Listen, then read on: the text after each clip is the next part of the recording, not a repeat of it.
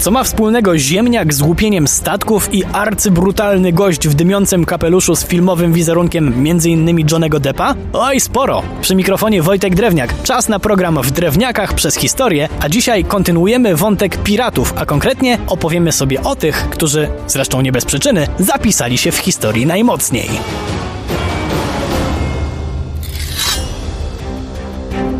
O tym, jak naprawdę wyglądało codzienne życie piratów i o tym, że wcale nie zakopywali skarbów, opowiedzieliśmy już sobie w zeszłym tygodniu. Jeśli ktoś ten odcinek pominął, to nic się nie stało, wszystko jest do nadrobienia na stronie Radia Lublin. Dzisiaj opowiemy sobie o celebrytach pirackiego świata, a zaczniemy jak należy.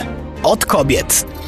Anne Bonny i Mary Read były członkiniami załogi Calico Jacka. Nie miały łatwo pośród bandy facetów, ale nie przejmowały się tym, bo większość z nich mogła im tylko pozazdrościć sprawności. Gdyby nie one, to ekipa tego sławnego kapitana nie wykonałaby jej najbardziej znanej akcji kradzieży statku. Okej, okay, może nie zabrzmiało to jakoś imponująco, no to jeszcze raz. Kradzieży statku wypakowanego jedzeniem i amunicją, który stał zacumowany w dobrze pilnowanym porcie. Brzmi to imponująco, ale nic nie ujmując dziewczynom, to jednak nie mogą się równać z Edwardem Teachem, znanym bardziej jako Czarnobrody.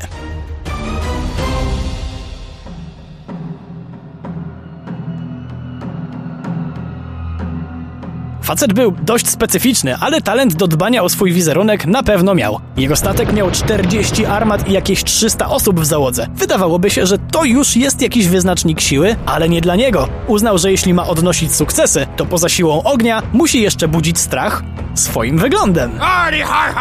Każdy z nas przynajmniej raz w życiu widział jakiś film, w którym był pirat.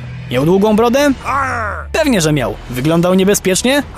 No jasne, taką stylówę stworzył właśnie Czarnobrody. Ale dla niego broda w połączeniu z imponującą posturą to jeszcze było za mało. Kiedy ruszał do walki, to w kapeluszu umieszczał zwinięty, wolno tlący się ląd. Wyglądało to tak, jakby dym buchał prosto z jego głowy. Efekt przerażenia u przeciwnika?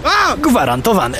Poza tym, że wyglądał jak sam diabeł, to dbał też o to, żeby mniemanie o nim również budziło przerażenie. Nikt nie mógł się czuć przy nim bezpieczny. Raz na jakiś czas lubił na przykład bez powodu strzelić w kierunku kogoś ze swojej załogi, tak żeby pamiętali, kto tu jest szefem. Dzisiaj filozofia zarządzania zespołem jest zdecydowanie inna i raczej nikogo z nas nie powinno to martwić. Ale żeby być uczciwym, powiedzmy też sobie o dobrych stronach pana Czarnobrodego.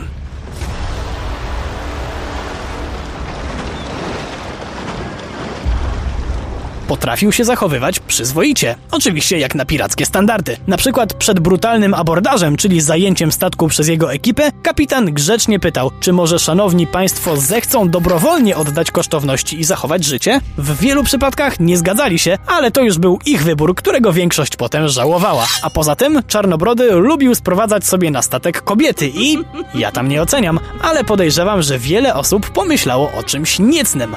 Błąd bo brał z nimi ślub. Tak jest, w ten sposób ożenił się jakieś 14 razy. No dobrze, ale ktoś może zastanawia się, o co mi chodziło z tym ziemniakiem na początku. Ta historia pokazuje, że piraci wnieśli do kultury nie tylko poczucie strachu. Jednemu z nich powinniśmy być szczególnie wdzięczni. Chodzi o Francisa Drake'a, korsarza, który jeszcze nie tak dawno miał swój w pełni zasłużony pomnik w niemieckim Offenbergu.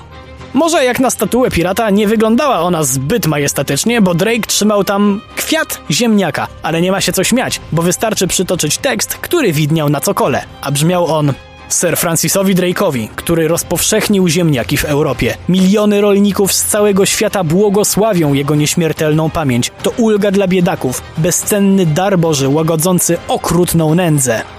Jak widać, piraci wnieśli do naszej historii nie tylko wspaniałe legendy, ale też jak najbardziej poważne rzeczy. Podobnie jak inni władcy mórz, którzy panowali na nich kilkaset lat wcześniej. Tak jest, mówię o wikingach, ale to już temat na inną opowieść. Przy mikrofonie był Wojtek Drewniak. Do usłyszenia w kolejnym W Drewniakach przez historię.